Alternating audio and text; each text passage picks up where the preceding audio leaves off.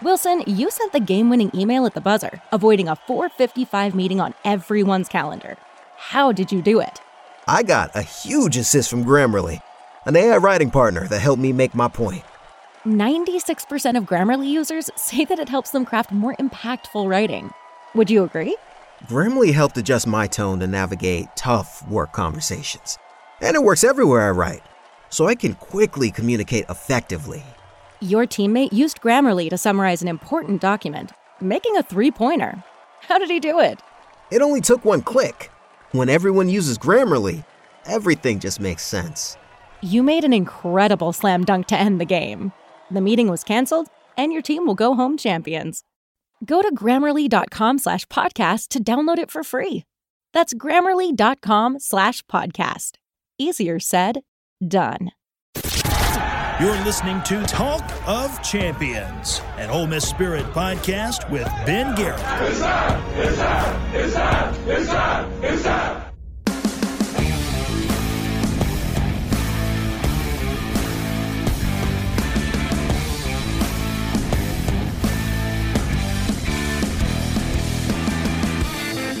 Welcome into Talk of Champions Recruiting. I'm Ben Garrett at Spirit Ben on Twitter. He's Zach Berry at Zach underscore Berry. Both right for the Open Spirit, Spirit.com, and affiliate of On 3. Hey, buddy, what's up? Good morning. What a weekend. What a weekend. Yes. Except that the Eagles are now in the Super Bowl, so my worst nightmares come true again. Go Birds. I love AJ Brown. Like I'm conflicted. I love AJ Brown. He's probably my favorite Ole Miss Rebel ever. However, he plays for the team in the NFL that I hate the most. Oh, that's So what do I right. Because you're, a Cowboys fan. Yeah, so what do I do? And before you roll your eyes, Ole Miss fan, I've been a Cowboys fan since I can remember, like three. My uncle taught me to be a Cowboys fan, so I don't want to hear it. I'm not a Lakers fan, any Yankees fan. And also, no one signs up for this. All right. The Cowboys have been miserable for 27 years, have not made the conference championship game in 27 years. So most of my adult life, when I'm old enough to actually appreciate my team's winnings, like the Braves winning the um, the World Series, I haven't gotten to with Cowboys because they've sucked. So I don't want to hear it. Tell me what to do. I guess go for the Chiefs. I wanted Joe Burrow to get in there because Joe Burrow is the best in Mike Hilton. I wanted him to get in there because Mike Hilton's one of my favorite rebels ever. But yet I'm I'm left with the shitty Eagles and the Chiefs. As much as I love the Chiefs, I don't know. It's kind of a played out story, I guess. I don't know what it is. I actually have like two of my best friends are diehard Chiefs fans, and they're like legit, pre Mahomes. Like one is is is born and raised in the Midwest, grew up a Chiefs fan. The other is a Tennessee fan that became a Chiefs fan when they drafted Eric Berry. So it's not like a bandwagon thing. And you know, hey, I'm glad their team made it to the Super Bowl, but I just don't know what it is. They are just not that likable anymore. So I don't get. don't- is that I- because like of the culture of sports these days? Like we don't may- reward maybe. greatness. We don't reward greatness anymore. We get tired of greatness. We become very negative towards greatness. Like I think it is nothing Patrick Mahomes has done. He's just been awesome. He's a nice guy and he's handled his interviews well. He's done everything the right way, like everybody wants him to do. But because he's so good and Tony Romo is drooling all over his nuts during the game, saying, "Oh, only Patrick Mahomes can do this," it's like a resentment gets gets built up online on Twitter or wherever about the Chiefs and Patrick Mahomes just because they win. We don't reward good behavior anymore. That's the funny thing about 2023. Like we should be celebrating this. I mean, if, if Tom Brady was back in the Super Bowl, oh my God, people be slobbering all over his nuts. And Patrick's only won one. I yeah, it's it's not that I dislike. I'm pretty I'm pretty just like middle of the road with him. Like I don't I I don't love him. Like I certainly acknowledge that he's incredibly talented and good at what he does. Um I don't know. There's just something. I, maybe I was just wanting the Bengals to win. I like Joe Burrow. They're fun. Like Ja'Marr Chase is phenomenal. Um, But here's you know, the thing: obviously Joe Mike Burrow- Hilton plays you for him. If you flip the script, if you flip the roles and put Joe Burrow with the Chiefs, where Patrick Mahomes has been for the last however many years, and he won his Super Bowl, and Tony Romo was all over his nuts, and all the Joe Cool stuff became not fun online, but became like Patrick Mahomes making ridiculous plays, and they go, "Oh, only Patrick Mahomes, what a wizard!" If that was Joe Burrow, you feel the same way. We don't reward success in 2023. We resent it. I just think if it's not your team, and and now, granted, I'm not a huge NFL guy. Yeah, see, like I, I I cheer for the Titans, but I also when they got rid of AJ Brown, not even because he was an Ole Miss guy, it was just stupid. And Jon Robinson got fired. He got canned because he was always trying to do the smartest person in the room thing and not just do the obvious take the most talented guy thing. Um, so yeah, it's a little I'm sure Titans fans everywhere are just like slamming their head into a door because AJ Brown just had a phenomenal year and the Titans don't have any receivers. And it's like, well, I guess when you have a generational talent at a skill position that is a franchise player for you, you got to get rid of him, right, Ben? So, I mean, that's, but even before that, I was just kind of a, you know, eh, if it's convenient, I'll turn it on and I'll watch, you know, you're a dad. Sundays are busy when you're a dad. Like that's when you get a lot of stuff done. You got to prep for the week. So you're busy. You, you, you got to, you know, herd all these kids around and you got to stay on schedule with, you know, mine are younger than yours. So it's a little more imperative for me to stay on schedule. But yeah, I'm not a huge Titans fan, but, um, but yeah, I, I- don't know if it's just like, well, my team's not in it, so I hate this team. Um, so I don't know, but Well, if you'd have told me Yeah. back in 2008 that culturally with NFL football, we were going to have quote Chiefs fatigue, I'd have been like, "There's no such thing." yeah, I mean, Larry Johnson was a fun story.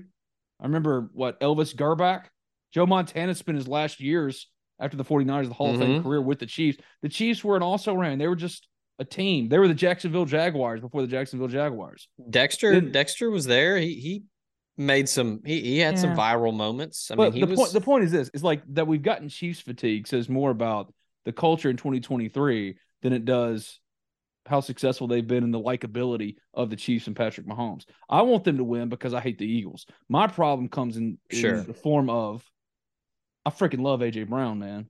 I love AJ Brown. And look, I have yeah. three teams in my life, truly three teams. The Cowboys, the Braves, and Ole Miss. And Ole Miss is a professional relationship more than anything these days, but still, those are the teams. Those are the teams. And the Braves won the World Series. But I think I've learned that we as sports fans, like they reached the pinnacle. They did the thing that we always wanted them to do. And so my relationship with the Braves have changed. Like I, I don't follow them as closely as I used to. I'm not plugged into the winter me- meetings in the off season, for example. Right. But the problem is, is I, I'm trying to decide whether that's because the Cowboys are my team of teams, or if that's just what we do. If Ole Miss won a title, it's not like all of Ole Miss's problems would go away. And my brother mentioned this to me not too like a couple days ago, actually. And I think I missed the pain. Like I'm glad the Cowboys lost the divisional round because it gives me purpose for sports. When they actually accomplish the goal, then what do you do with yourself? Go win it again? Yeah. That's the Braves thing, right? Like, oh, cool, you got all the division title banners, but like nobody cares about that. Like, you got to get there and you got to win it. And Well, I did because that's all you could cling to. It's, it's with Ole Miss and the SEC West Championship banner that everybody makes fun of. It's, Co- it's the same thing. Yeah, co-champs, whatever it was. yeah.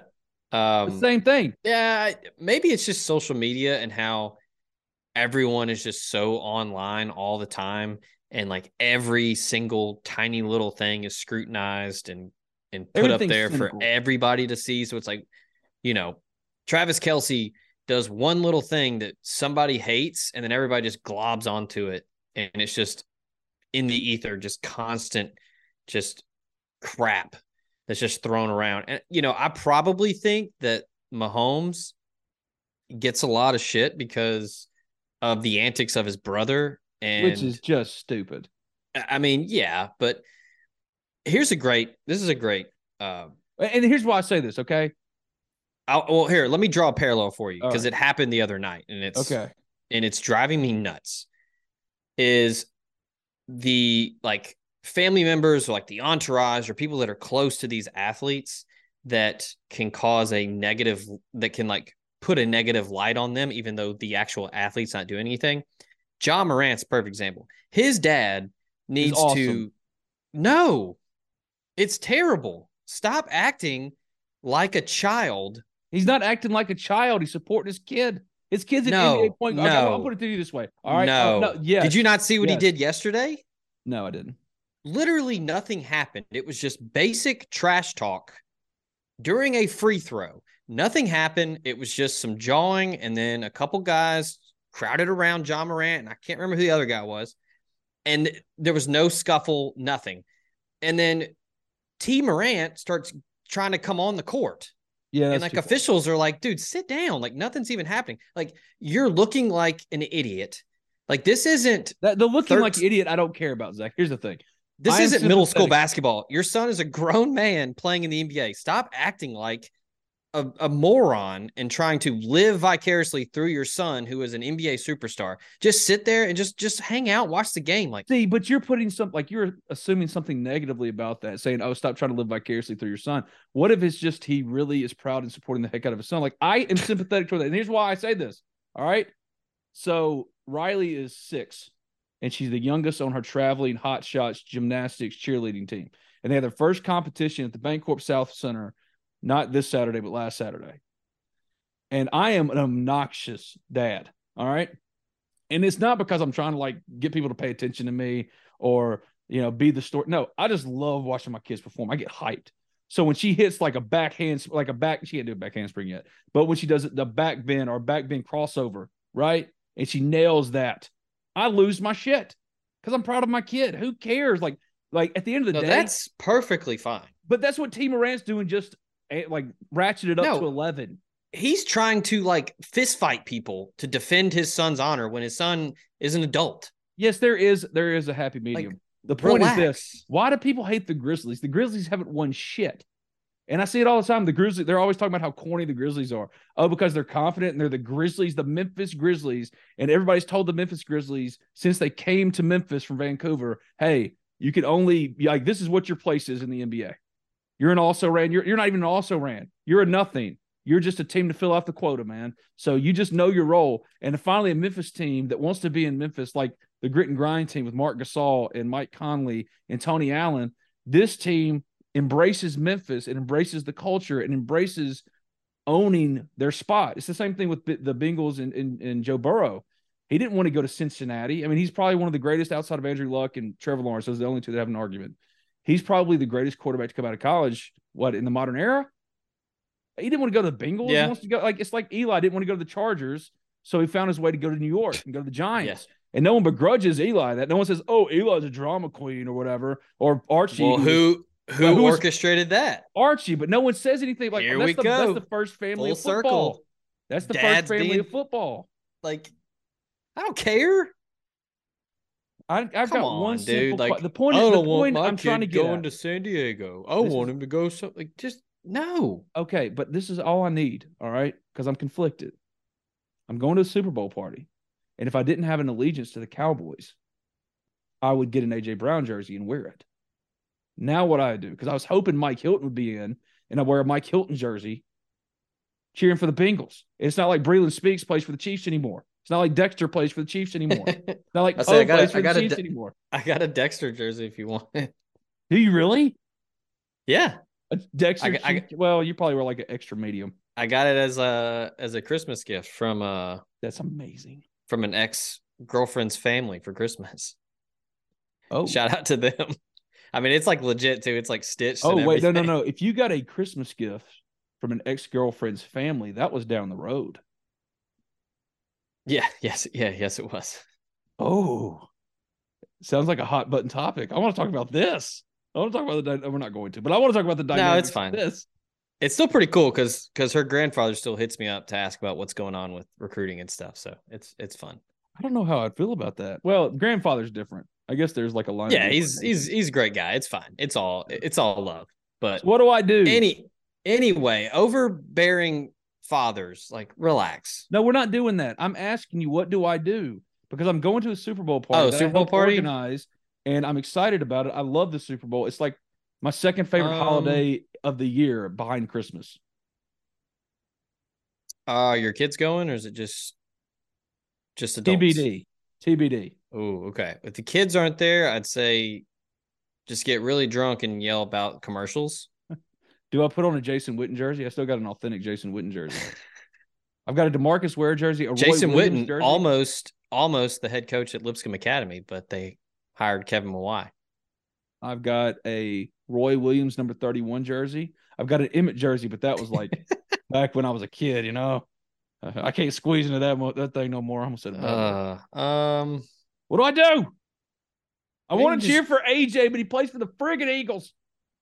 That's fine, man. That's kind of what the NFL is to me. It's like just players. Like But it's just like players. to me. It's not to me. I did not but, enjoy but just but just for this just for this night you can put the eagles hatred aside and and cheer for a guy that i mean i guess you you personally know aj like you I mean, I I, don't know if I, knew him when he was you're not you're not friends but like Yeah. yeah. like oh yeah i used to cover him he's a nice guy like you I texted him him one time to try to get him on the podcast and he didn't respond. I said, "Oh, okay, I guess that's over."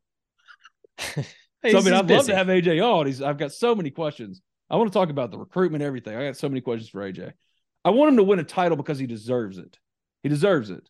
A- And, the most I think about with AJ is when all the shit hit the fan with the uh, NCAA investigative case, and everybody was freaked out because the NCAA had just done the unthinkable, something that had been done in a decade, if not longer, allowing kids to leave Ole Miss without penalty. This is before NIL. This is before the transfer rules were completely overhauled, where kids could transfer at least one time with no penalty. And they allowed all of those Ole Miss kids. They said, "Hey, you're good. If you want to transfer, leave." And you had Michigan's plane showing up on campus with Jim Harbaugh to get Shea Patterson to try to get Greg Little. And AJ Brown was the face of the, the entire at the ihop yeah, at the what a, IHOP what a time it was a circus. It was an absolute circus. I mean, all eyes nationally and locally.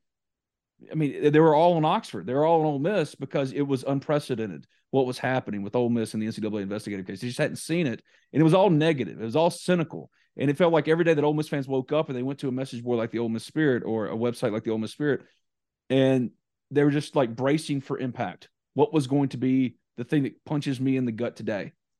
Mhm. and AJ on that like December 1st or something comes out and now everybody's copying it but it was the Wolf of Wall Wall Street Oh, video yeah it says where I'm I'm I'm not effing leaving and AJ immediately without another play like before he even played another snap cemented his status as an all-time Ole Miss great the fact that a statue has not been I was- signed off on I is was not just about to say he's up there with like Tim Elko territory with Yeah. with that with that whole like I'm not leaving, I'm Right. staying here thing. for what he meant for the program at that particular time. One of the most difficult times in modern history at Miss in Miss football.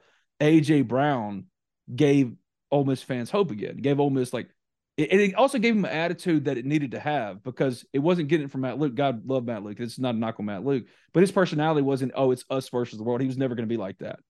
Or I mean, and every coach or player says that to to an effect. But AJ Brown has played as if people were chasing after him for a long time, you know, because he kind of dealt with that in Starkville when he came to Ole Miss, and you're leaving Mississippi State's backyard Yeah.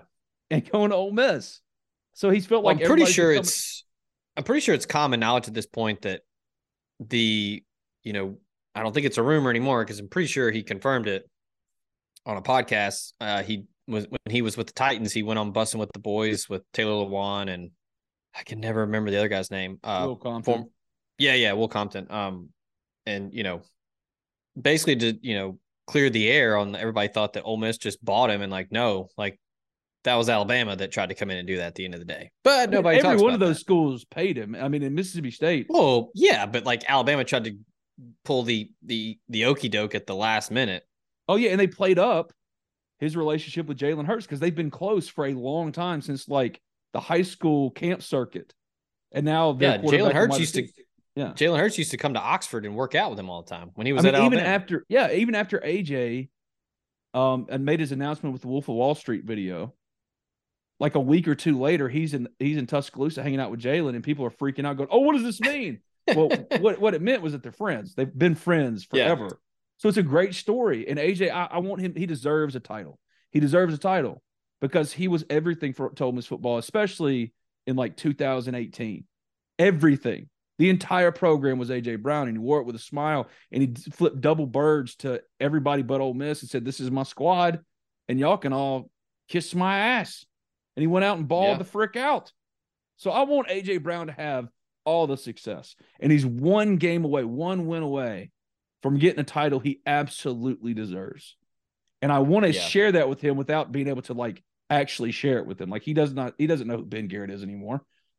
He's not going to go, oh, I wonder He how might. Ben's He feeling." might. But He might know thing. Spirit Ben is. I know Ole Miss. Like this is the time when Eli, when Eli had the same exact problem when Eli and the Patriots played when they were trying to spoil the Patriots' perfect season, and they did the David Tyree catch. I'm wearing my Cowboys gear, and I'm in college. I got a buddy of mine who's just as much as a Cowboys diehard as me. His name's Russ, and we're freaking going crazy every time Eli does something great. But we came into it telling our friends like we hate the Giants, we can't cheer for the Giants. So we jump up in the air when he make a ridiculous play, and then come down and go, "Oh shoot, darn! I wanted the Patriots to stop him there. I could do that." Everybody's kind of in on the joke, you know. Oh yeah, Mm. Ben's against the Eagles. Well, I am against the Eagles though. Like my heart is in the right place. I freaking hate the Eagles. I hate the Giants. I hated watching Eli destroy the Cowboys. I hated it. He, he's responsible for like one of the worst memories of my Cowboys fandom when he came to Dallas after 12 13 win season. The Cowboys were the number one seed and beat them on his way to a Super Bowl. Like, I hate Eli Manning as a giant, but I love Eli Manning because he's one of my Mount Rushmore of Ole Miss Rebels. So, what do I do?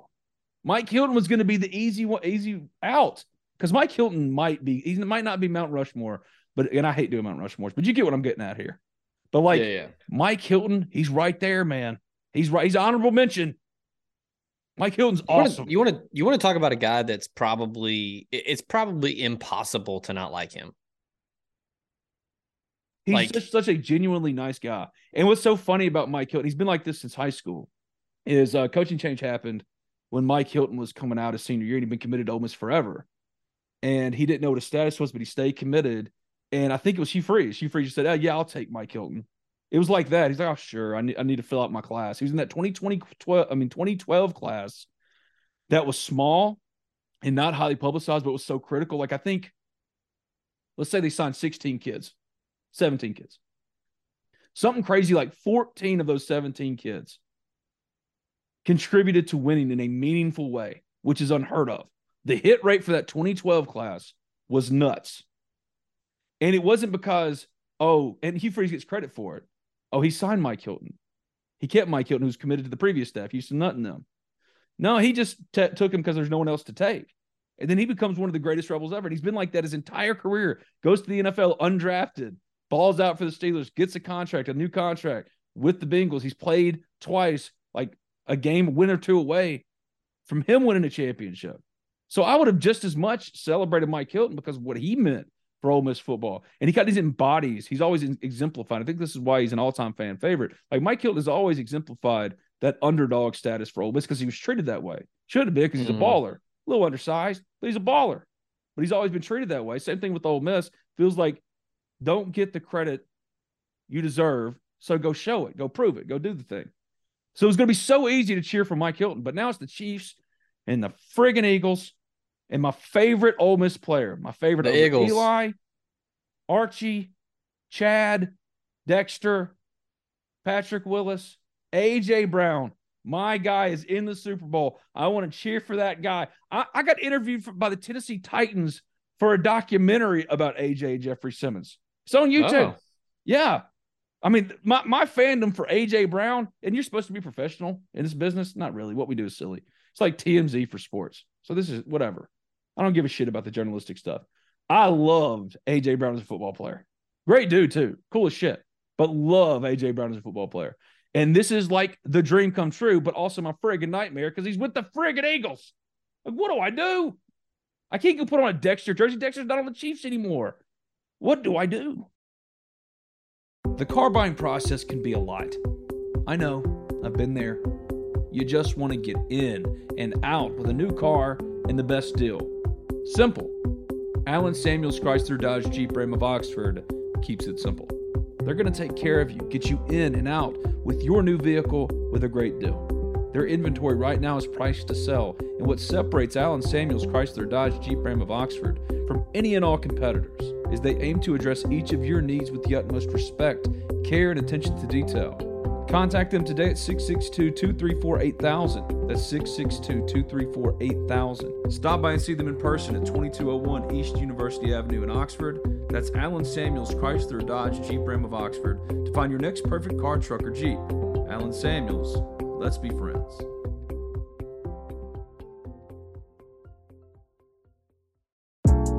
The older I get, the more I realize there are just some things I don't know. Balancing a budget, for example.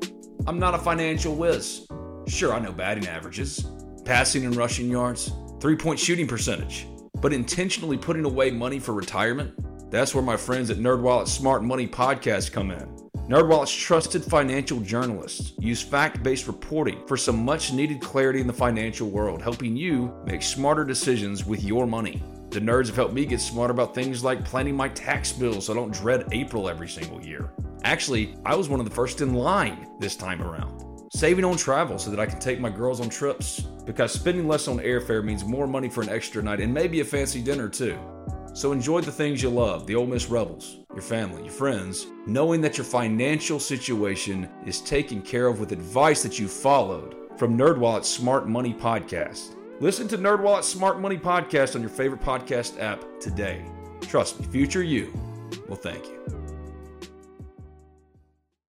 Do you have that one piece of clothing you keep going back to, no matter how full your closet is?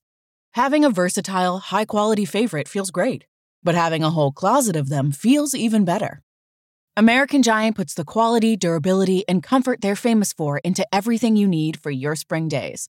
From premium t shirts and jeans to lightweight French terry joggers and their legendary best hoodie ever.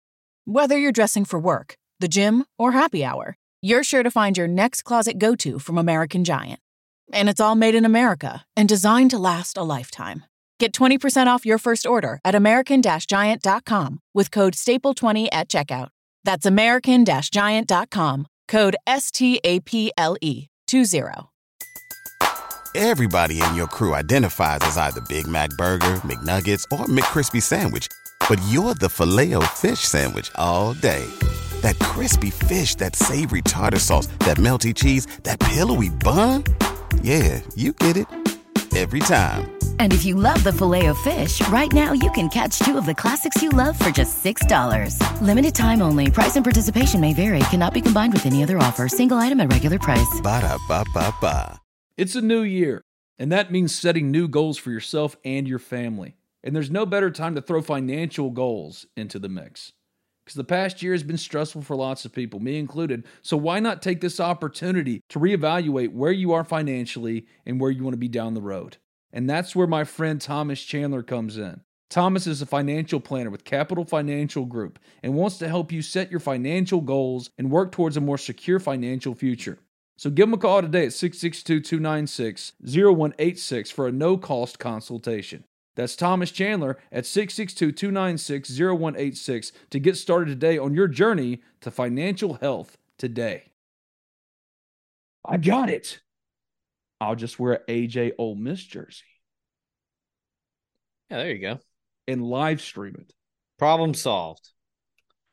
Crisis averted. Man, our long national nightmare is over. We did it, folks. Proud of us. Now this is so, a oh. great this is a great segue because you mentioned him already. And I did want to I did want to ask you, but you'll probably just be like, I'm not shocked and we'll move on. But I was talking to some friends over the weekend and um a lot of buzz out of Auburn for their junior day and they're getting a good start to their 24 class and recruiting well and a, friend of mine was was like yeah i'm really looking forward to um oh it was uh i believe it was austin gray of uh, hit that line fame uh he was like i'm really looking forward to all the national college football writers that are going to start talking about how hugh freeze is just a just a master recruiter and he's just he's just building these relationships immediately as soon as he got to the plains. Whereas, like when it was at Ole Miss, it was like, ah, oh, he's just paying players. He's not doing anything special. He's just paying them. Yep, that's why they're coming to Ole Miss. Yep, won't hear you know that so now. Funny, you know what's so funny? Shouts out to my buddy Neil Neil McCready, Dan Wolken. Man, he couldn't stop. He can keep, take Ole Miss or keep Ole Miss off his lips for years because he doesn't have any real sourcing. He doesn't. He's just a national commentator. It's great work if you can get it. Get like sixty thousand dollars, eighty thousand dollars for a national job at USA Today with very little oversight because that's what this business is now, and just comment on things. but credit to him, it's not like he didn't do the work. I mean, he built up an online profile. Back then, it was like the only thing that mattered to get a national job was what was your, how many Twitter followers did you have? So Dan Wolken loses his job at the commercial appeal, and because he has like eighty thousand followers on Twitter, he gets hired at USA Today. But he but it gave him a platform, it gave him legitimacy. And so Dan, whenever he would get questioned for his bullshit, like, "Hey man, are you not just uh, being a mouthpiece for Tom Mars, the lawyer who was trying to attack Ole Miss and get all Ole Miss's kids free release to go wherever the hell they wanted to go, or suing Ole Miss, just frivolous bullshit." I mean, Tom Mars is his ambulance chasing, his ambulance chasing gets. Still mm. doing it. He built a brand on it. Hey, and all this world is about now is getting that money. So get that money. But Dan Wolken was his guy. And he would give Dan Wolken just quote scoop after scoop. I remember um, Dan Wolken, and you had to pay attention to this like locally. Anytime a national guy would say, I got some news coming about Ole Miss, you're like, God, what is Ross Bjork not told me now? Right? What have we not reported on now that's coming out? Because we're not just being honest about this thing this whole mm-hmm. process, this NCAA investigative case. And he built it up all day. This is when I followed Dan, and this is what I knew was a joke.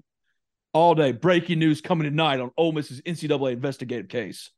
It's coming, folks. T minus two hours until Ole Miss's NCAA investigative case. Breaking news to announce that Deontay Johnson was transferring. That was it. That was it. All day. And he has not broken a single story. That's the one story he's broken. In what year was that? 2016, whatever. So in six years, seven years, it's 2023 now. Seven years. What else Wait. is Dan quote broken? And that used to be what oh, mattered. Deontay Anderson. Deontay Anderson. Sorry, what did I say? Johnson. Okay. There you go. Yeah. Four star coming out of high school, but didn't do anything at Ole Miss. I completely forgot about him. It come it happened. I mean, the guy Deontay went viral Anderson. for getting trucked into another dimension. Like what Deontay, God bless him. I don't know him personally, never got to know him. but what he'll be known as at Ole Miss, as far as his career, is not jumping out on signing day of a plane and announcing Ole Miss, picking Ole Miss, over which like is Texas. arguably one of the best videos ever. Awesome, awesome. But you have to remind people of that. Like we're reminding people of that on this podcast. What is he remembered for? Is when he got sent into another dimension by Leonard Fournette, sent to an early grave, buried. Like there was this meme that came out where Leonard Fournette hits Deontay Anderson and he gets trucked backwards like he'd been shot and a is grave opened up. Didn't he get the um I don't know what the meme is called, but that treatment where the something happens and then it's like and then it's like you're getting thrown into space and like thrown across yeah. like yeah, yeah, he got he got that treatment too. Yeah. Where it's like just him like photoshopped like barreling through all these different backdrops. Yeah, it was yeah, yeah. yeah. it sucks because yeah, I mean what seriously, one of the best commitment videos ever. Like easily. And I was also 10. convinced because of how good he was recruiting profile wise that he was stepping in to be a monster right from Jump Street. I was like, I mean, oh yeah, Deontay Anderson, Sean Taylor, you know. Oh, that's RIP. That's high praise. Yeah, that, uh, but I didn't really status. That that was more because uh, I made lazy comps because I didn't pay attention to actually what they did or what they were as prospects, and I just saw four stars, got them over these. these. Oh, oh god! Whoever's your favorite safety safety of all time? Mine's Sean Taylor. All right, but let's Ed say uh, Ed Reed. He was Ed Reed, but he looked he didn't he looked more Sean he's, Taylor he's, than Ed Reed. He was bigger than Ed Reed. Yeah, yeah, yeah. So yeah, yeah. And really, he was poor man's Otis Reese. Like he wasn't even Otis Reese. thick Otis Reese. Yeah, thick with two C's. Yeah, he wasn't any good. But that's I'm not. This is not a Deontay Anderson clown podcast. Point is, he was just a player, just a player on a team, an innocuous player. And Dan set it up. I'll break it. He's not broken. He's not broken a single other story in seven years because Tom Marsden's there to hand it to me. Like, oh, thank you very much. I would part this for USA Today. Whatever, Dan. So Neil comes out and calls him a douche in front of God and everybody on Twitter, which I didn't even know we were still like clowning Dan Wolken online anymore. Is that, that's still a thing, man. I, dude, I, need, I didn't get the memo and I'm pissed. He makes know? it very easy. Yeah, he's Dan. He's a freaking clown. I remember like the funniest thing. I took my twin brother with me to uh, a football game, and um, we had to make a stop in the press box. Had to run up there, drop stuff off at Chuck and Jeff. And so we're up there, we're visiting before we go down to our seats because you can't like bring a family member into the press box and watch a game. So we're just chilling, saying hello to everybody, dropping some stuff off of Chuck that he left. And with Jeff, who was with us at the Spirit of time, and I was going to leave. Before we do, Steven's looking over, like, "Who who is that?" And that's Dan Wolken. And I mean, we probably spent a good man.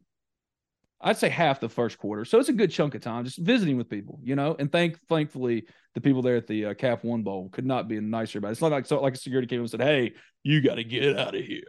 They just let us talk to our people, then we left. They trusted us that we're going to leave, and we left. But before we did, Stephen goes, "Who is that?" I said, "Dan Wolken." He said he spent this entire quarter staring at his Marriott points and talking about his Marriott points because Stephen doesn't know any of these people. He's just hanging out with me while I'm talking to Chuck and Jeff and all these other people. He's just kind of standing in silence. He watches Dan, and Dan apparently just been like, "Oh gosh, I'm my Marriott points. I just don't know what to do about my Marriott points." You know, this is Dan. He's irrelevant. Well, but there was Dan your first. clown. There was your first sign. He uses Marriott like a bum. well, there goes Marriott as a potential sponsor. We're, this Hey. is this is a Hilton. This is a Hilton podcast. We're Not Hilton. gonna in lie. This, in this house, we stand Hilton. I'm not gonna lie, I'm right there. I, I'm I'm so impressionable and stupid and gullible. I bought a timeshare with Hilton Grand Vacations, but I've actually Hell loved it. yeah! So I own a property in Myrtle Beach that it can like take I can take with me to Ah, Orlando Myrtle. Beach. Yeah, it's fine. I've never been to Myrtle Beach, but I've been to Disney World a lot. Go Merman, right? Anyway, anyway, what I'm gonna do is we're in AJ Brown Ole Miss jersey. That was a lot of things to say. Dan Wolken still sucks. Um, and I will wear an AJ Brown Ole Miss jersey. Yeah. One of my favorite recruiting stories, of all Well- time, which kind of plays perfectly for this podcast. AJ Brown. picking, yeah, oh yeah, yeah. His his his recruitment is one of my favorites to ever talk about. Oh, I will say this: as we're talking recruiting, we got to get to it. Chris Jones is awesome. It's absolutely dominant. The in-state kid who signed with Mississippi State, but almost signed with Ole Miss. He was like a three-star his entire senior year up until that December. And at Big- the Miss Al Big furniture guy. Stop. At the Miss Al game, I don't begrudge kids for getting the money. I mean, but I do begrudge the I adult mean, no. who try to cast aspersions. Well, and they- we know their process, but we ain't snitching on some shit because it's not that big of a deal. And now I mean, everybody didn't they? do it Didn't they literally? Didn't they literally kidnap him and hold him in a church so he couldn't go to Oxford? I can neither confirm nor deny. But I was talking with I was talking with somebody last night about that. Uh, Now I know ifs and buts, candies and nuts, and all that crap.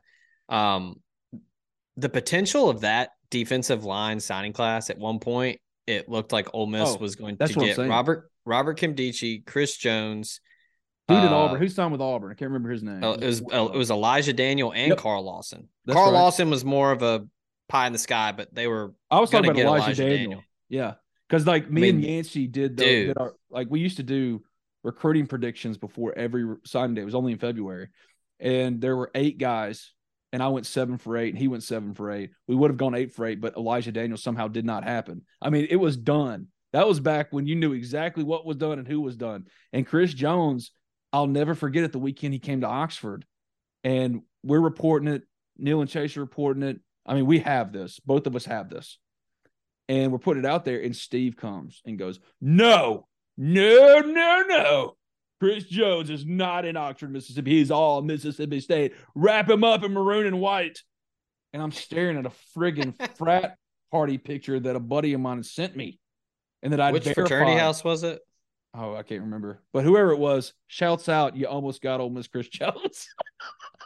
Yeah, like he was. Yeah, he was- had a was great in the- time. he was, in the library. I saw him at friggin' chicken on a stick while Steve was still saying, I'm like, guys, I've literally put eyeballs on the guy. I've seen him here. Unless I don't know what who Chris Jones is, which I do because I was at the Miss Al week. But he blows up and becomes a five star in a month. He was a three star all year. And Hugh Freeze in them. Well, he went to, yeah, he went to Miss Mississippi Alabama game, dominated, and then got the late, um, offer to the Under Armour game, and then went down to Orlando and just destroyed everyone. everybody. And then it was like, okay, yeah, five star. I mean, it was so obvious that everyone felt embarrassed that he'd been a three three star for all year. Because like you know what the five stars look like if you've been in this business for any length of time. You go out there to an elite eleven camp, or no, not elite eleven. Just pick up an innocuous friggin' junior day, and you can tell who the stud studs are. I mean, it's dummy proof. Everybody knows who the stud studs are. And I remember when Chris Jones, they were like, "What did we just not pay attention to him? Maybe State had been hiding him. I don't, I don't know. You know, I've heard some of that. I mean, he was at, you know, Houston High School. It's not a huge program. But you're talking about like State everybody had like heard rumblings about how good he was, but it's like, well, who's he really play? And then he goes to all the All Star circuit and then just destroys everybody. And good on state, they were doing what they should have done, but like they tried to hide him as long as possible, and they did till December. And he still ended up somewhere, almost going somewhere else because he was, oh wait, I don't have to just go to Mississippi State. Alabama wants me to. So my Yeah. coaches and all the people around me uh, that obviously have been conspiring to keep make me to go to state. Oh wait, Alabama's a part of this too. Ole Miss is a part of this too.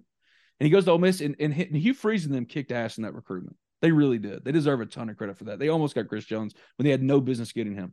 It did lead to a very weird story, though, when Chris Jones at Mississippi State was like, Yeah, I still talk to Hugh Freeze on the phone. Remember that? oh yeah, Which to this day, I still don't know. I can't make or, uh, heads or tails of it. I don't know. I don't know what I think of that. Friendships are great. but I mean, the dynamic there was weird. Why are y'all still talking on the Yeah. phone? like he's not your friend. But You. Chris Jones is, I, I said this last night to a group of friends watching the game, and I'm going to get absolutely torched for it. I know it because I know how my dad's generation feels. The biggest Ole Miss miss of all time, Peyton Manning, for them. If at worst, Chris Jones, Chris Jones, not Arch Manning, nobody else. At worst, Chris Jones is our generation's Peyton Manning, the Peyton I'll Manning give you- at Ole Miss. I'll give you another one that I was actually talking about this the other day. Uh, I don't know how it came up. I wrote about it at a at a previous uh, establishment that I was employed at. Um, you could probably Google it and find it. It's Rebel Grove. It doesn't matter. Why? no, no, no, not that one. It was it was. Red Cup Rebellion. Oh. Um, I think probably because of the ramifications, and I'm talking like hardware ramifications. If Ole Miss gets it done and signs Frank Gore, Yeah, that 2003 team wins the SEC, and who knows what happens? yeah, Um, maybe because Eli did have Tremaine Turner, and I like Tremaine Turner a lot. But there's like Tremaine Turner and Vashon Pearson from Ripley. I've got a great Vashon Pearson story. Like I was obsessed with Vashon Pearson growing up.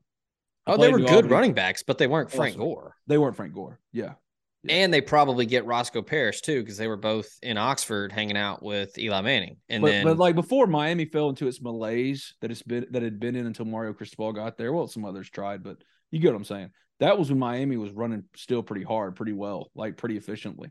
So oh, dude, that running back room when he was yeah, there, yeah. Willis McGahee, it's a wrap. Clinton Portis, and him. Yeah, it was a wrap. And then Najeh Davenport was like a quote unquote fullback. I mean, they were loaded. But but missing Chris Jones, the it's, the point still stands. It's the oh, same. Oh, yeah. as far as equivalence to how it impacted winning or in Ole Miss's case losing, as Peyton Manning for my dad's generation and for you Frank Gore, Chris Jones is that for me. Because imagine that class with Laquan. That was the Laquan, Laremy, Robert Nkemdiche. Dude, it's a wrap. Here's my only question about it though, and th- and then we'll move on. All right, let's assume that Ole Miss got it done. Georgia could not let Ole Miss like it, it was so pissed about Laremy Tunsil was Georgia. Because they got outworked. The- it- they could not let it go. Could not let it go. It had to be nefarious because that was when oh Georgia, if it wants a Laremy Tunsil, I mean that's the best of the best. There's no way that Ole Miss can beat us for for Laremy Tunsil without doing something nefarious. Now, if we want to say letting Laremy sleep on Chris Kiffin's couch is nefarious, well, sure. And there's going to be somebody out there that go, "Oh, he got a car." Well, shit, he was getting a car from everybody, and it wasn't Yeah, like he on. got a good one at Ole Miss. I mean, how many think, how many Dodge Chargers over there at Alabama are chilling because yeah. of recruiting promises? Well, he had $17 spaghetti too. So So really, what they got hit for, what the NCAA, you know, quote could prove, which was bullshit to begin with, was him sleeping on Chris Kiffin's couch for some reason, like during a recruiting trip. Oh no, God forbid. I was going to say, who cares? Who gives a shit? Who cares? but they couldn't That's just stand that. They couldn't stand the thought. Like it, it's impossible because back then that was the thinking. Possible that Ole Miss could beat Georgia for a Laremy Tunsil, the best of the best. Now no one really bats an eye. And you made a good point earlier. Hugh Freeze at Auburn, he's getting all these guys. It's not oh Auburn's Auburn's uh, doing something crazy. They're paying all these kids. They're giving cars. No, what is it? Man, Hugh Freeze is doing Just- a great job at Auburn because they just it, their own biases. Auburn's supposed to do that. Ole Miss just has doing never, it. They're just yeah. doing it the right way, Ben, Yeah, they're doing it the right way. as God intended it. Yeah. Now, Ole Miss in the portal, no one said a word about Ole Miss in the portal. This portal success, which this class, which everyone was scared about at first until the quarterback run happened, number six in the country according to On Three. And no one out there nationally, Dan Wolken, anybody, are saying anything about it. Oh, because Ole Miss can pay for it. Oh, then, yeah, well, because they can just raise money now. That's their dismissiveness. Yeah. So Georgia so was like that, so and shut up. about that. Yeah, about Laremy Tunsil. It's like they're knocking you for being good at something, for aspiring to to accomplish the goal of getting good players and winning.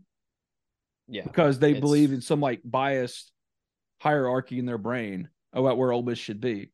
To which I say, "F off." That that like you elitist dick. I'm getting carried away. Point is this: Georgia couldn't stand it. Could they hated it and they went after Ole Miss. If they would have gotten had Ole Miss gotten Chris Jones and Laremy Tunsil not like that motivated, which was already motivated enough. I mean, Steve just spent every night pouring through records just to get anything. I mean, to be honest with you, he, he says he's a journalist. The TMZ stuff was Hugh's personal life. That should not have been aired. Steve aired that. That's yeah. what he quote, you know, brought out into the open. There wasn't some like pervasive recruiting culture. It was Hugh's personal life which I would argue should have been off limits, at least. I mean, because it just it was bad form. At the least, it was bad form. Right? Yeah. At the least, bad form. Still, that had nothing to do with his NCAA stuff. It became part of the narrative, whatever it was. Had you, yeah. they were already motivated enough. You get Laremy and Chris Jones. Oh God, Ole Miss would have never survived. oh, no, dude, they yeah. no coming back. There would have been an an FBI investigation right? into it. The CIA would have been oh. camped out in Oxford. Oh my God. Donald Rumsfeld and Condoleezza Rice would have been storming the gate. Condi. Yeah. She's like running the Bronco search now. Just the Denver Broncos. She's like a part of their front office. Uh, just a awesome, just a talented individual. She wears many hats. Chris Jones it and if it's a hot take, let me know on Twitter at Superior Ben on the Ole Miss Spirit, OleMissSpirit.com and Affiliate on three. In the on the message board. Sign up and tell me I'm a dumbass. I don't care. Tell me the truth. I want some truth. All right. I say Chris Jones is our generation, our Ole Miss generations, Peyton Manning. And that's another thing that I tell living in Nashville and and I knew a lot of Tennessee fans anyway, but just being here and meeting more Tennessee fans and being around them more, it's always nice to like remind them like hey you, you need to you know send a christmas card to well i guess they can't anymore. Send it to the brewer family but the that's why peyton manning went to tennessee because Ole miss was on probation. That wasn't all well, but I want to do a all, whole. But... Po- I want to do a whole podcast on that. We should do like a documentary series podcast. But I mean, Archie was basically like, don't feel like you have to go there because I did. Like, go where you want. Like, I don't want you to go there because you can't play in the postseason. Look, man, I'm coming up with more gold content for us, and you just breezed right past it. We should do a documentary. I watched the Redeem Team finally last night, and man, oh, it's very good. You talk about some sentimental stuff for your boy. Oh my god, dude, the I was obsessed with the Redeem Team. The whole clip of Kobe with Pau Gasol wanted to cry. My favorite. Well, I was part, just talking. I was just talking about when he was like, "I'm oh, running." Oh, I know. He said, "I'm gonna run through Pau's effing chest." Yeah, yeah. I know what you're talking about. Like, but like that's why I love Kobe. Incredible. They talked about the, this. Like you got Carmelo and LeBron and D Wade talking about how Kobe got recruited to come be a part of Team USA after they'd all kind of come together to be the Redeem Team, and he keeps to himself.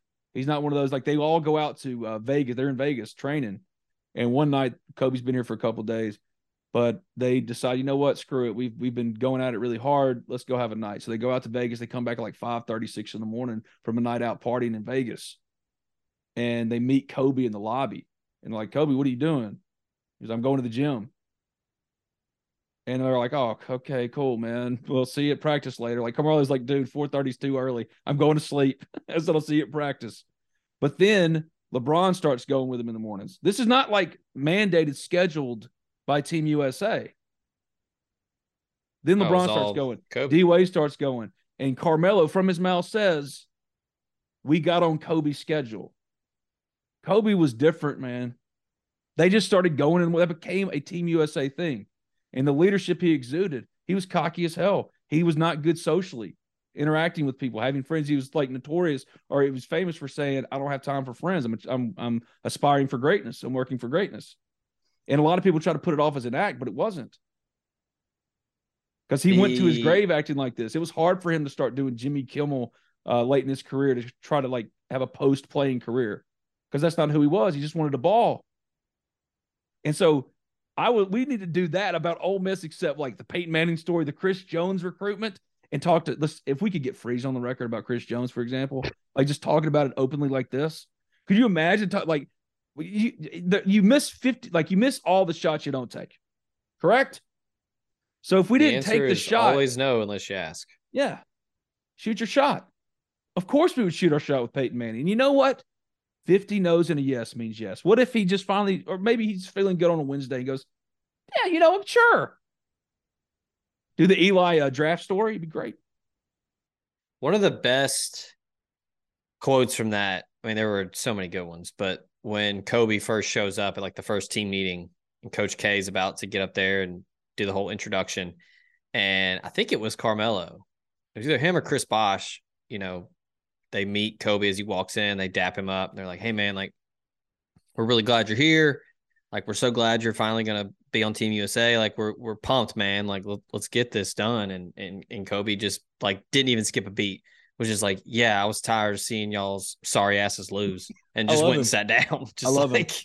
I love him. Like, like, this is what that's perfect for Kobe. The story about running through Powell's chest. He knew what player they were going to run. He was well prepared. No one was more prepared than Kobe Bryant. He knew what play they were going to run on the very first play of the game. And he knew on that play, the very last screen was going to be Pau Gasol. And he knew he had to be a leader. He can't get up there like LeBron is depicted in this in this doc. I can't believe we're talking about the Redeem Team doc in 2023 on all this recruiting podcast. We're almost there, I promise. Um, LeBron's kind of depicted as as the clown, the jokester.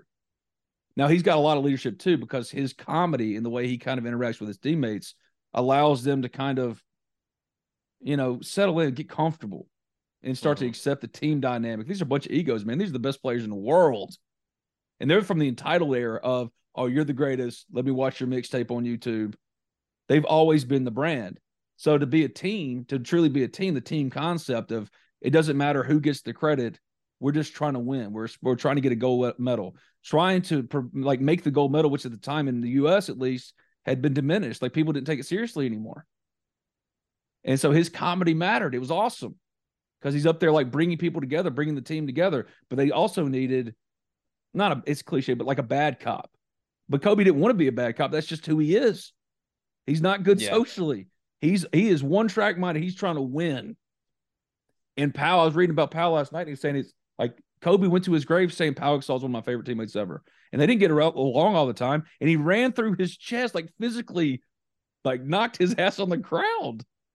If I did that to Dude, you in the grocery was... store, you could you could charge me with assault. When and all Powell said is he didn't get mad. he didn't go, "Oh, that was bullcrap. That's my teammate." Because even LeBron said that he's like, "Oh, Kobe, you're not gonna say that. I mean, you're not gonna do that. That's your teammate, man." Powell didn't do that. He went. He wanted to show proof. I mean, he wanted to uh, send a message. He wanted to prove something to his team. Like we're here to win. Nothing else matters. And that sounds oh whatever, but like that's how he really let, lived. That's who he was. Genuinely lived that way. Did Kobe? We could do that for Ole Miss stories with the Chris Jones story. And if we ever got Chris Jones, in my opinion, the Peyton Manning recruiting miss of my generation, if we ever got him on record talking about it on Ole Miss podcast, it would be amazing. Because I have so much questions about the Hugh Freeze relationship. Like, what, what did y'all talk about on the phone? I mean, did they talk um, about how like awesome The Last of Us? I mean, finally, we've got a video game made into either a movie or television series that's good. The Last of Us. Oh, it's did he call him? Go, hey man, did you see what happened with Joel and Ellie last night? What did, did they talk watch, about? So you watched last night's episode? I have, but I don't want to spoil it for anybody. I want to do like a recap. So good. season one. Yeah, it's great. It's great. That, Have you played the game? No. The Last of Us game is my favorite game of all time. I've heard it's I've heard it's a free download right now. It's like the best game of all the time. PlayStation Store or whatever. But that that episode last night could have been like a short film and win an yeah. Oscar. Yeah. Um, that game, that game is the only game I've ever played twice all the way through. And and a lot of people like a lot of true gamers, they'll play games over and over and over and over and over and over. Batman, Arkham Asylum, Spider Man, whatever. I'm nerding out. I'm sorry. Everybody knows this at this point. You know I'm a friggin' nerd. It's whatever. I just love football. um, but that game is the only game I've started and played all the way through, and it's amazing. The Last of Us Two, it was fun too. It's a little long. I know. I know the people that have love it. It's it's awesome. Every video game I've had expectations for. Doom was a good example. This was. We remember The Rock did Doom in a movie, and it was Oh, yeah. horrible. They they've tried to do Doom over and over again, but Doom was an old PC game, and Doom was awesome.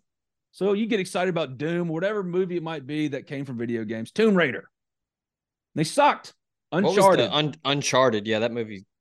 I It was kind. It was. It was kind of. It was kind of kitschy, but like it was fine. hot hot take. I love Uncharted, but anyway, anyway, anyway, we're not doing a movie podcast, even though we've talked about nothing but this stupid stuff for an hour. Yeah. Uh, first time a video game has been turned into something good. Did Chris Jones would he call Hugh and be like, "Hey man, I don't know what it was back then. Was it Sex in the City? Hey, uh, hey coach, it's me, it's Chris. Oh, hey Chris, God bless you. Are you a Samantha? Like, what do they talk about?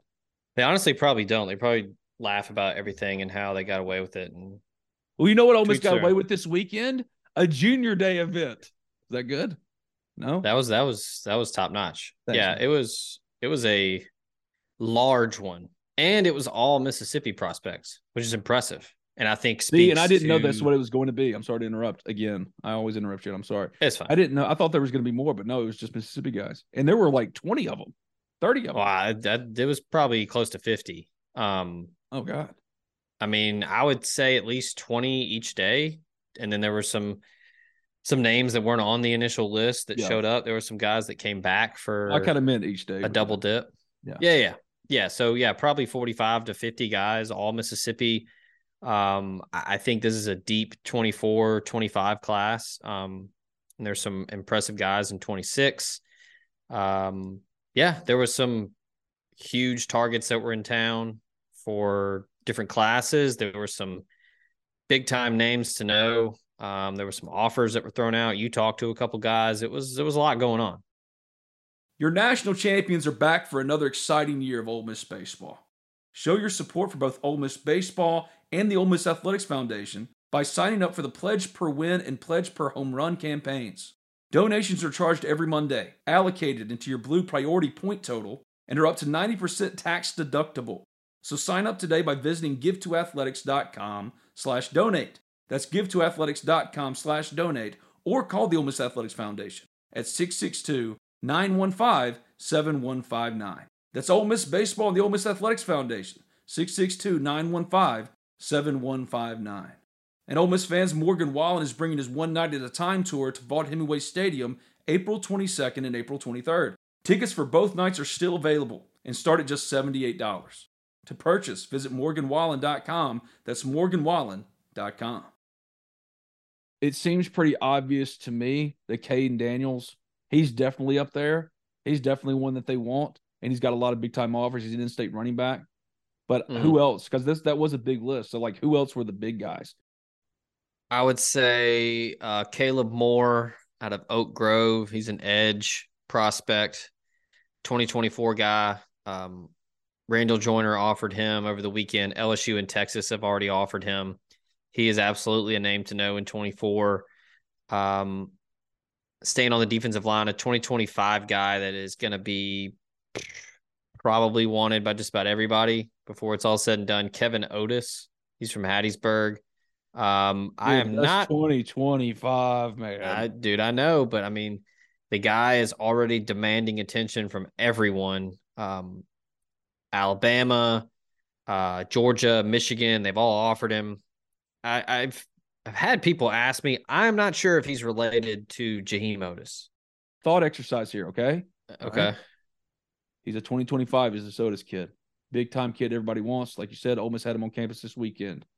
This time next year, when we're really focusing on him, will Lane Kiffin be the one leading that recruitment as head coach of Ole Miss? yeah, I think so. Okay. All right. Yeah. Um, I've got like a Who road would be the number recap. two? Who would have the second best odds? If, if you're putting odds on the Ole Miss head coach to recruit this Otis kid for 2025, obviously Lane's the leading guy, far and away. Like Yeah. the yeah, far and away the betting favorite. I would that's just that's just another class down the road. I think so. but we're doing a thought exercise here. So my number two, if you're just doing like odds for the Ole Miss head coach this time next year to recruit Otis for 2025, Lane Kiffin, runaway favorite. It's not close. You wouldn't make any money betting on him. That's how Uh-huh. favorite he is. The number two, Yeah. I would say Pete Golding. Okay. You know who I'm gonna say because we've already talked about it. Oh my God, you're gonna say And Jeremy you laugh. Caldwell. You're gonna say it. You're gonna say Jeremy. No. Caldwell. no, No, no, Oh. no. You don't remember this? I told you. I said the pipeline is going to continue from Boca, and it's going to be my guy Tom Herman. no. He's going to do the rehab stint. He's going to win some games at FAU. You know what? He's I lost, kind of a, he's lost a lot. idea. He's lost a lot of weight. He's on that hot yoga train, like like Lane. Dude, I kind of love that idea. Dude, Ole Miss fans can- would have given a left arm to get Tom Herman when he was uh, deciding to whether go to Texas or LSU. I, well, I think LSU played like played him up just to get whatever. Um, but Ole Miss Jimmy given- Sexton. Miss would have uh, given a left arm to get to- the Tom Herman of Houston. A hundred Dude, he he can recruit. He's an offensive guy. He's young. He's only 47. And I mean, the chops, I mean, offensive coordinator at Ohio State, head coach at Houston, won a lot of But games he there, head wouldn't coach be- at Texas, been he in the be the- NFL. he wouldn't even be a part of the betting field, Zach. Come on. I don't know. I'm just throwing it out there. He won 10 games at Texas. Went doesn't 10 and 4. Won a Sugar money- Bowl. We'd all put our money on Lane Kiffin and not make any money because that's what's going to happen anyway. Well, yeah, it it yeah, this is just for funsies. Um, Lane Kiffin will be the head coach for that cycle. Um, Yeah, was it more 2025s or 2024s? Because I thought that there were some stud 2024s. oh, it was more 24s. Um, but before we get there, 2025 quarterback Emil Picarella was in town. I saw him at last year's Elite 11 regional in Baton Rouge. Very, very, very impressive young quarterback. Um, he is absolutely going to be a name to know uh, in the coming years. Isaiah Autry, 2024 offensive tackle from Itawamba. He was in town, met with John Garrison. Ole Miss really likes him. That was his first time to to meet John Garrison in person since he's the new offensive line coach. Um, big group from Tupelo that was in town. Uh, Tristan Jernigan. Um, reached out to a couple of them. Tristan Jernigan. Uh, you've got uh, the quarterback Jeremiah Harrell, um, who's got some early interest from Alabama. Not an offer yet, but Alabama's poking around a little bit. Shamar Darden, the safety from Tupelo, he received an offer over the weekend from Wes Neighbors, the new safeties coach. Um, Jernigan was offered by Pete Golding. Um, PJ Woodland, Oak Grove. Oak Grove had a big group in town. Um, he received an offer from Lane Kiffin. Um, and then you had, you know, there were some official visitors in from the 23 class. They were mixed in. Chimdeono, Chamberlain, uh, Campbell, and uh, DJ Holmes. They were all intermingling with these guys during the weekend. But yeah, a huge, huge list. I, was trying to get it up before we started the show, but I will have a road recap post of everything that you might have missed over the weekend because the thread over the weekend was was huge. So I'm going to put it all in one spot so you can see it. Um, a couple other 24 guys. Uh, Jeremy Scott, the wide receiver from Callaway, um, got to do some one-on-one time with Lane Kiffin in his office. Um, Callaway's a high school that's been pretty friendly to Ole Miss over the years. Malik Heath, obviously, most recently um, in Oxford. So, um, yeah, it, that's that, that's kind of the thing here. I know everybody jokes and, and wants to poke fun about using Twitter, but you got to pay attention to some things. Like when Lane Kiffin is giving out offers, you pay attention to that. When Lane Kiffin is hanging out in his office with a prospect, you got to pay attention to that. Um, Pete Golding and Kelvin Bolden, when they are talking, offering guys, pay attention. Kelvin Bolden is the director of recruiting strategy. I I would uh, venture a guess that that he has a plan for certain things, and then yeah, Pete that's, Golding that's obviously black and white as it gets, man. yeah. And then Pete Golding, obviously the defensive coordinator. Um, he's running the defense now. He's in recruiting Dynamo that has recruited Mississippi for years. He was at Alabama. Um, so yeah, I mean, those are like things that you need to pay attention to. Those those little Easter eggs that are thrown in and around Twitter and and these recruiting tweets and things like that. I mean, um, we were we were trying to figure out what we were going to talk about before we went on our our long diatribe in the beginning, but I mean, I think you can. It's very very evident that this is a new, like a, a new resurgence of emphasis on recruiting Mississippi. And I do think it's maybe a little tweaked because of I think it's a pretty deep 24 class and it's I think there's a lot of talent in the 25 class, but I also think just Derek Nix is still on still on staff. The guy's he's he's he's got tenure. He's never leaving. Um he recruits Mississippi as good as anyone. Kelvin Bolden, another Mississippi guy. He's leading the charge as the director of strategy. And then now you got Pete Golding, who's not a Mississippi guy, he's from Louisiana, but he went to college in Mississippi and he recruited Mississippi incredibly, incredibly hard when he was at UTSA and when he was at Alabama. So um, I think that this is this is no coincidence. It's not just a flash in the pan. I think you're going to continue to see them recruiting more and more guys out of the state of Mississippi. Especially when you consider, like you said, how strong this class is. Talk about Chris Jones for the whole first hour. Kamarion Franklin yeah. is that good. Uh, he, yeah, he. I, I, I said it in a post a couple weeks ago. He's the the Suntarine Perkins of 2024. Like he is. He's different. You as far as cannot build. miss him. Yeah, it, he's different as far as build for defensive linemen. He's not Chris Jones in, the, in how he's built. He's built like Robert Nkemdiche. I mean, look, it, it's going to be a knockdown, drag out rock fight behind Dairy Queen, but it is why Dairy Queen. I don't know. It just popped in my head. Um, Alabama, Tennessee, Texas A&M, Georgia. I think it's going to be an Ole Miss Bama fight. He was in he was in Knoxville over the weekend making the junior day rounds. Um, but I think it's an Ole Miss Bama fight. I, I think Georgia's probably going to buck its head a little bit, but this it's eerily similar to Suntarine Perkins, where it's just going to be Lane Kiffin versus Nick Saban. Um, He's a four star right now in the on three consensus, 25th overall in the country, number five defensive lineman, number one player in the state. Um, yeah, I mean, he's the guy you cannot miss. Wait um, a second. Wait a second. He's a four star? Yeah. We're doing this again? Consensus. Yeah. What are we doing? it took y'all uh, till know. now. It wasn't just on three, it was two, four, seven. It was rivals too. Yeah. It took y'all until literally last week to make Suntarine, who everybody and their mother in Mississippi, not just me Suntarian. Suntarian, sorry. Sonny P. we've been saying it for a year. I've been calling him saying his name wrong for a year, but we've been saying it for a year that Sonny P is a five star prospect. Everyone in their mother in Mississippi, not just Ole Miss people. Steve Robertson would say it. Five star. Cam yeah. Franklin is a five star. He's a five star. He's We're doing it again. Get, he's so probably this time next year, I'll see you next year, Zach, and everybody listening, because Cam Franklin will suddenly be an on three consensus or just recruiting consensus five star. He's Robert yeah. And Robert he's was the talent. number one ranked player in the country for that class that almost got Chris Jones, which would have put almost over the top. And that's why he's the Peyton Manning of my generation. Yeah. Um, couple other notable guys in 24. Um, and I was running through the the post that I'm putting out there that's got tweets embedded in it. So I was looking at Twitter, um, but guys that didn't really put anything out in terms of like photo shoots or anything. They just kind of were there to hang out and see the staff and talk to them. Um, JJ Harrell, the four star wide receiver from North Panola, he was in town. He was originally scheduled to commit, I think today, and then Alabama extended an offer and I believe the quote was his mom said, You're not committing, we're waiting. oh, which is, I, I love that. Um, yeah, don't mess with mom. Floyd Raven told us that. I mean, don't mess with mom. Oh, boy. Um, yeah. Uh, Braylon Burnside, the wideout from Starkville, he's in town, um, or he was in town, I should say. I, I think Ole Miss leads for him. And then Nareel White, um, he is slated to announce a commitment on February 7th. Uh, I think Ole Miss is in a good spot there. LSU is fighting really hard to get him. Um, he was in town.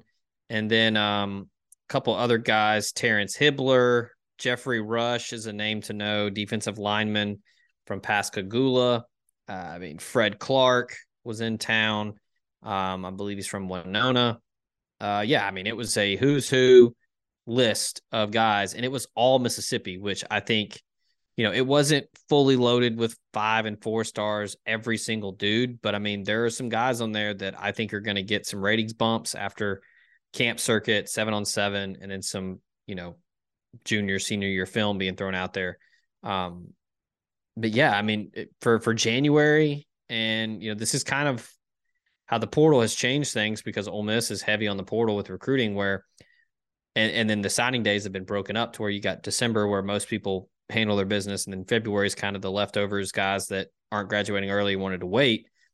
But the staff can basically turn most of their attention to 2024 now because they're pretty much done. I mean, they got a couple guys announcing on Wednesday that I think are going to be added to the 2023 class. But other than that, I mean, it's just full bore headed into 2024 now. I have three questions. The first one is this: of those three visitors for 2023 prospects that could sign on Wednesday, Ona and also the Edge guys, is Ole Miss going to get any one, two, three, all of them? Um, yeah, and Jonathan Davis was like a midweek Wednesday, Thursday guy, so Right. kind of the weekend, but kind of not. All right, Um, cho- I think choice rank them of who Ole Miss has the best shot at. First being obviously the Think- one that they could get the most. number one, I would Chamberlain Campbell. Okay. Right behind him, DJ Holmes, and then I would put Jonathan Davis at three, and then Ono at four. Yeah, four. Um, Yeah, he's four. That's the the whole. Now I haven't I haven't talked to him yet. We're going to talk today at some point because he's you know traveling, getting back, getting you know unpacked, acclimated, all that, ready for signing day. But um, I don't get the warm and fuzzies. Yeah, I, I don't know if it's Penn State or Michigan State. It, those are the three finalists: Penn State, Michigan State, Ole Miss. Um, I would say if you made me guess right now, I think it's Michigan State. yeah, I think Ole Miss their success in the portal at offensive line, they didn't really need to add anyone else, and they got Ethan Fields and Bryson Sanders at the high school level. Um, and now I, I have heard people say that they think Ono is is a couple years away because he's great frame, really athletic, um, very intriguing prospect. He's still a little light in the pants, if you will. Like he's got to put on some good weight. Um, so it'd be kind of a risky scholarship to use. So, and I'm not saying that I know that that's the case. I just think maybe they're looking around either portal or they're just good because of who they got in the portal at offensive line. But um, I was told earlier today it's 50 50 with Jonathan Davis. Um, uh, dude, Ole Miss threw everything they had at him for that two day official visit. Um, Did see the pledge as much as maybe you'd want them wanted him to. But uh, yeah, maybe. Um, I mean, you know, in a perfect world, bump, maybe didn't get the bump that you were hoping for, even though you've had the full court press on. Yeah, and, and, and I don't know how much of a bump you can get with this close to signing day, and he still took the visit to Starkville. Hmm, that's Um, fair. That's fair. But it's it's it's Ole Miss or State. Um, I know the overwhelming favorite is State, just because other recruiting pundits have him predicted there, and and all signs point to that. But I mean, I know the staff at Ole Miss feels good. They said that they they thought everything went extremely well. They feel like they have a good shot. That was even you know over the weekend. They were still in communication with him while he was in Starkville. Um, so we'll see. There'll be some clarity next day or two before Wednesday morning. Um, what is Paul Jones saying? Because I, I trust Paul. He covers state for two. Oh, I don't know. Paul. If Paul's put in a projection, I don't know what they do over there. They crystal balls. I can look. he- yeah, look and see what he's done for a crystal ball. Because if Paul's put in a pretty solid, if it's like eighty percent, well, by God, that kid's probably going to state. Put in one for at eight. Eight out of ten. So yeah, okay. I, when I was that- when did he yeah. put that in?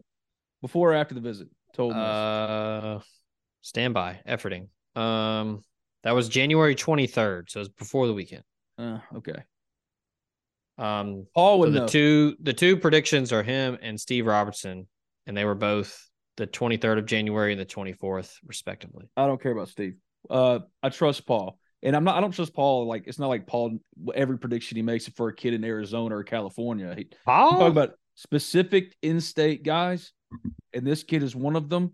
I trust what if Paul's saying that, then even though you might hear some momentum about Ole Miss, which we have, but when I'm talking about maybe not the bump that you hope to have to overcome what might be a done deal down there, in-state kids with state, when state gets its claws in, it doesn't have the same kind of like recruiting base as Ole Miss. State can't go national with it. So if there are certain guys Yeah. that state zeroes in on in state, they're hard pulls. Now they, it's not like they didn't try to do that with Ayden Williams or AJ Brown or Sonny P. Ole Miss just did a better job. But if Yeah. uh, there is some confidence down there about a particular kid, that does give me some pause. So I would put him third. Um, and I, I think Chamberlain is, but far and away, like you had him number one. I think that's far and away the favorite right now of who they could add on Wednesday. But my question, second question, If I could do a one A one B, it would be him and Holmes. Okay. Well, see, this is my second question then, because I got three of them. My second question would be how many they're going to sign on Wednesday? If I put the over under at three and a half. Uh, I would say under. Okay. I'd say they would want to sign three, so it'd still be under. Because I think they want all three defensive linemen: Okay. Holmes, They would take all of them. Campbell, and. Davis. Yeah, yeah, yeah. Yeah, yeah. So I think it's under because I think they get two of them.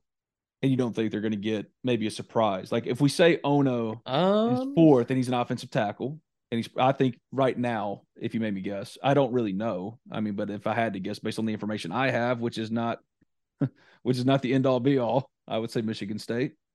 So if it's not him, he's the only one outside of edge guys that we know about. I th- I think it's so. harder with this with this. Yeah, it's harder with this this coaching staff in terms of know what everybody they're in on. I'm not knocking. It's just it's harder.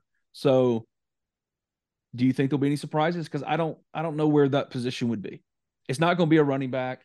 It's not going to be a wide receiver. I mean, offensive line made a lot of sense. Oh no, you know he's a tackle. Yeah. Uh, we've got the edge guys identified. We think there could be maybe one or more. Cornerback could be, could be. I mean, Davis Igbenos is now. Visited. I mean, we thought he was going to Oh. Tennessee, and now Davis is visiting Ohio State and Michigan. Man, Okay, he's so living the best life right now. Good on Davis. I've been he I've been coming back here apparently. I've been copying and pasting this to several people because I've had like, I thought he was going to Tennessee. He's enrolled. He's in their database. Okay. So when this stuff is going on, like I have this pretty well sourced. These these guys when they get in the portal and they're going to all these schools that they're talking to and they're they're thinking about going there, the very first thing that these players and the respective schools admissions department the very first thing they do is get you enrolled. And it's can you get in? That's number one. So like when a guy pops up in a database, um, now it's different when like I was posting about certain players because you knew they were coming to Ole Miss. It was just are they enrolled like in the system, Right. like in class? yeah. But like Davison Igbinosun being in the Tennessee like student directory or campus directory doesn't mean he's going there. It just means he has been admitted. That's so it's not like a- really, really good point to make. Like it's not like foolproof. Like oh, it's done. VFL baby, he's running through that power T.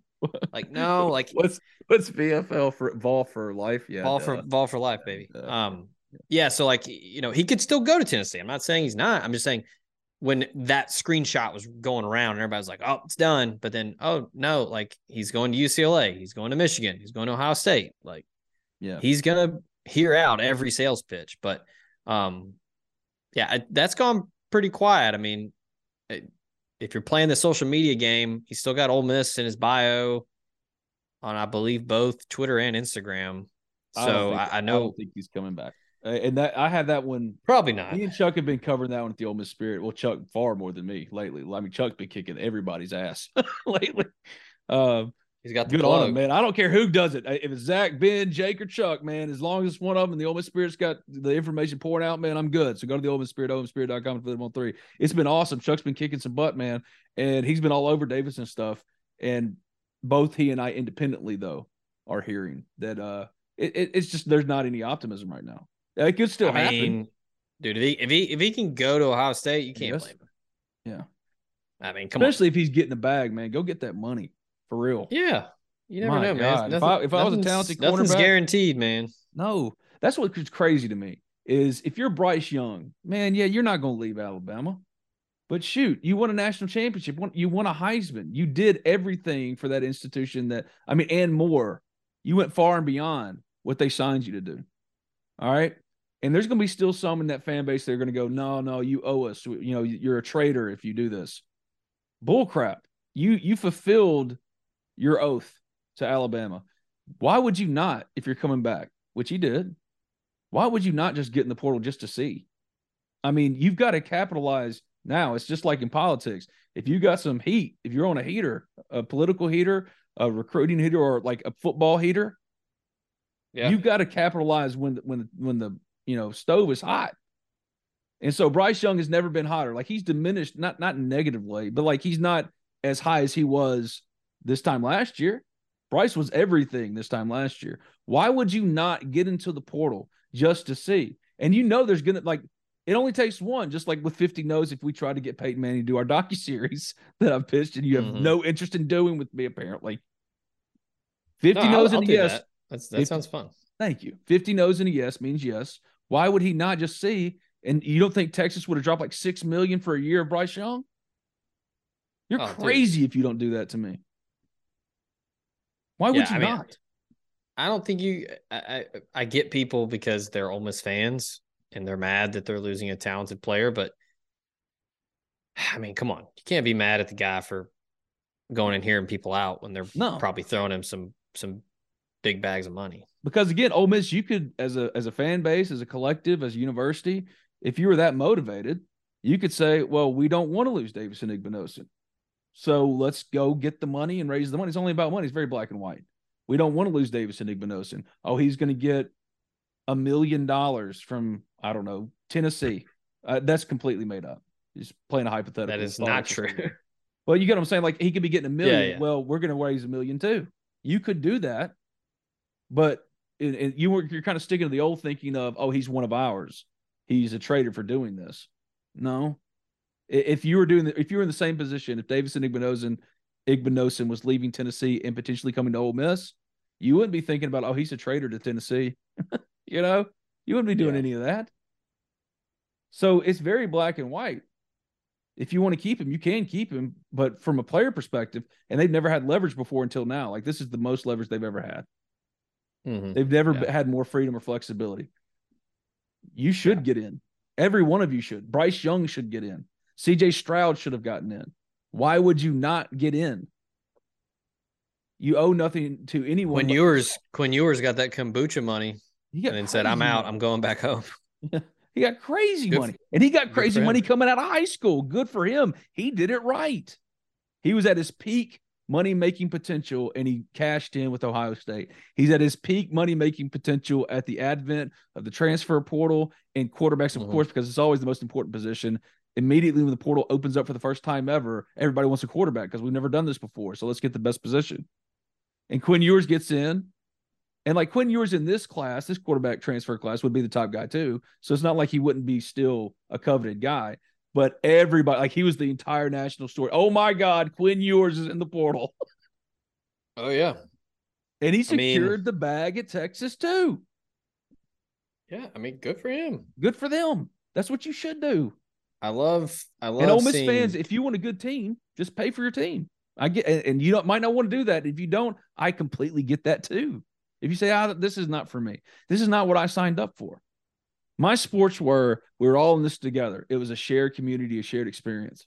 If that's what college football was, it was for that for me growing up. I was out there in the Grove, hanging out every Saturday. It was a full day. Yeah. cooking. You're hit, hanging out with friends. You're eating. I went to college at Ole Miss. We walk through the Grove. We set up tents. We graduate from hanging out with our friends and family and eating chicken tenders to getting drunk as shit with our friends. We did. I did all these things. If that's what Ole Miss is to you, the communal aspect of it, well, that's not really what the culture is for football anymore. It just isn't. I'm not, I'm, I can't be soft about it. That's just not what it is anymore.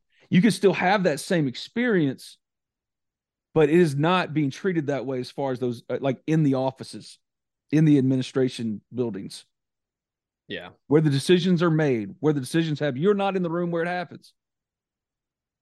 Like these people the- are that's a that's don't a, do it. Don't That's do a it. Hamilton. It is, but don't do it. They're not in the business of, you know, and we're all in this together. We're pulling this, you know, the same direction. We're all pulling the rope, one heartbeat, like used to not used to say. That's not what this is anymore.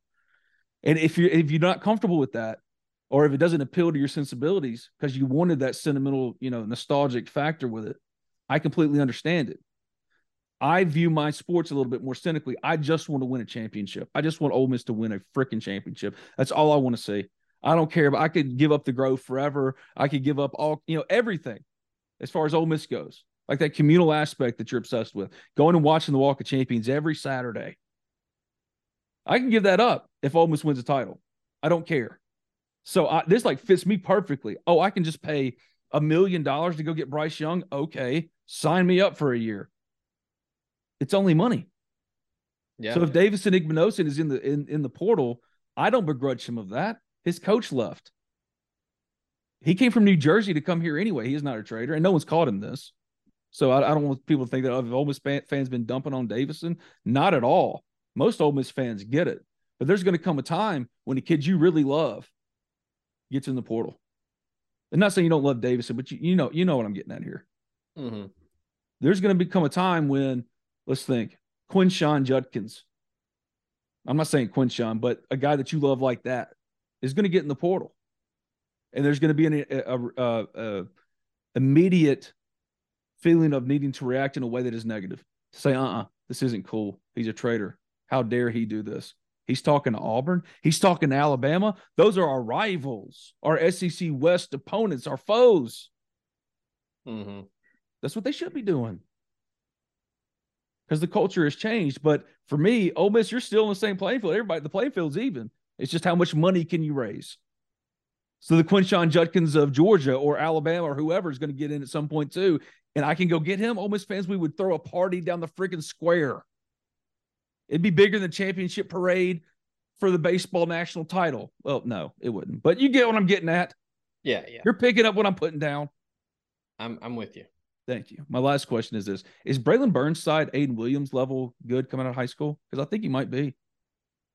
I think so. He's not as thick as Ayden Williams. Um, but I think uh, in terms of a route runner and like his ex- next level potential. Next level potential. Yeah, like eh, very advanced for a route runner at his age. Um, and look, we can't. We, have gone. I don't know how long we've gone on the show, but we have yet to mention um, former Rebels Mike Espy, Shay Hodge, those guys, and what they do with Mesh Academy in Mississippi, the seven on seven training. I mean, crushing it. Private training, coaching, everything. They're, it's top notch. Um, he's been working with those two guys for the last couple years, and it's starting to pay off. Um, now he's. I, am interested to see if he grows anymore. He's probably five eleven, maybe six foot now. Um, but a solid 185. Like I, I think Ayden Williams is a little bit. He doesn't look as big as he is. Um, he's a little bit longer, but I think he's probably a little bit heavier. But Burnside is a hybrid, like he, I mean, a lot like Ayden Williams, where he can play inside and out, and um, has the home run speed. So yeah, I mean, I, I could see a because I I anticipate Ayden Williams being on the field in 2023. And Me I too. think Burnside, wherever he ends up, I think it's Ole Miss. I think he's going to be the same way. So Zach Berry reports that Ole Miss has a um, renewed targeted approach for in-state prospects. We're back to hashtag renewed emphasis. There you go. I, I couldn't get there. I don't know what, what I was thinking. Hashtag Mississippi made. Oh boy. No. No. All right. Are we are we ready to do that again? Yeah, we're done. He's Zach Berry at Zach underscore Berry on Twitter. I'm Ben Garrett at Spirit Ben. We both write for the Miss Spirit, OleMissSpirit.com and affiliate of On Three. Enjoyed it, buddy. We'll do it again. All right, man. Everybody in your crew identifies as either Big Mac Burger, McNuggets, or McCrispy Sandwich, but you're the filet fish Sandwich all day. That crispy fish, that savory tartar sauce, that melty cheese, that pillowy bun. Yeah, you get it every time. And if you love the filet of fish, right now you can catch two of the classics you love for just $6. Limited time only. Price and participation may vary. Cannot be combined with any other offer. Single item at regular price. Ba da ba ba ba.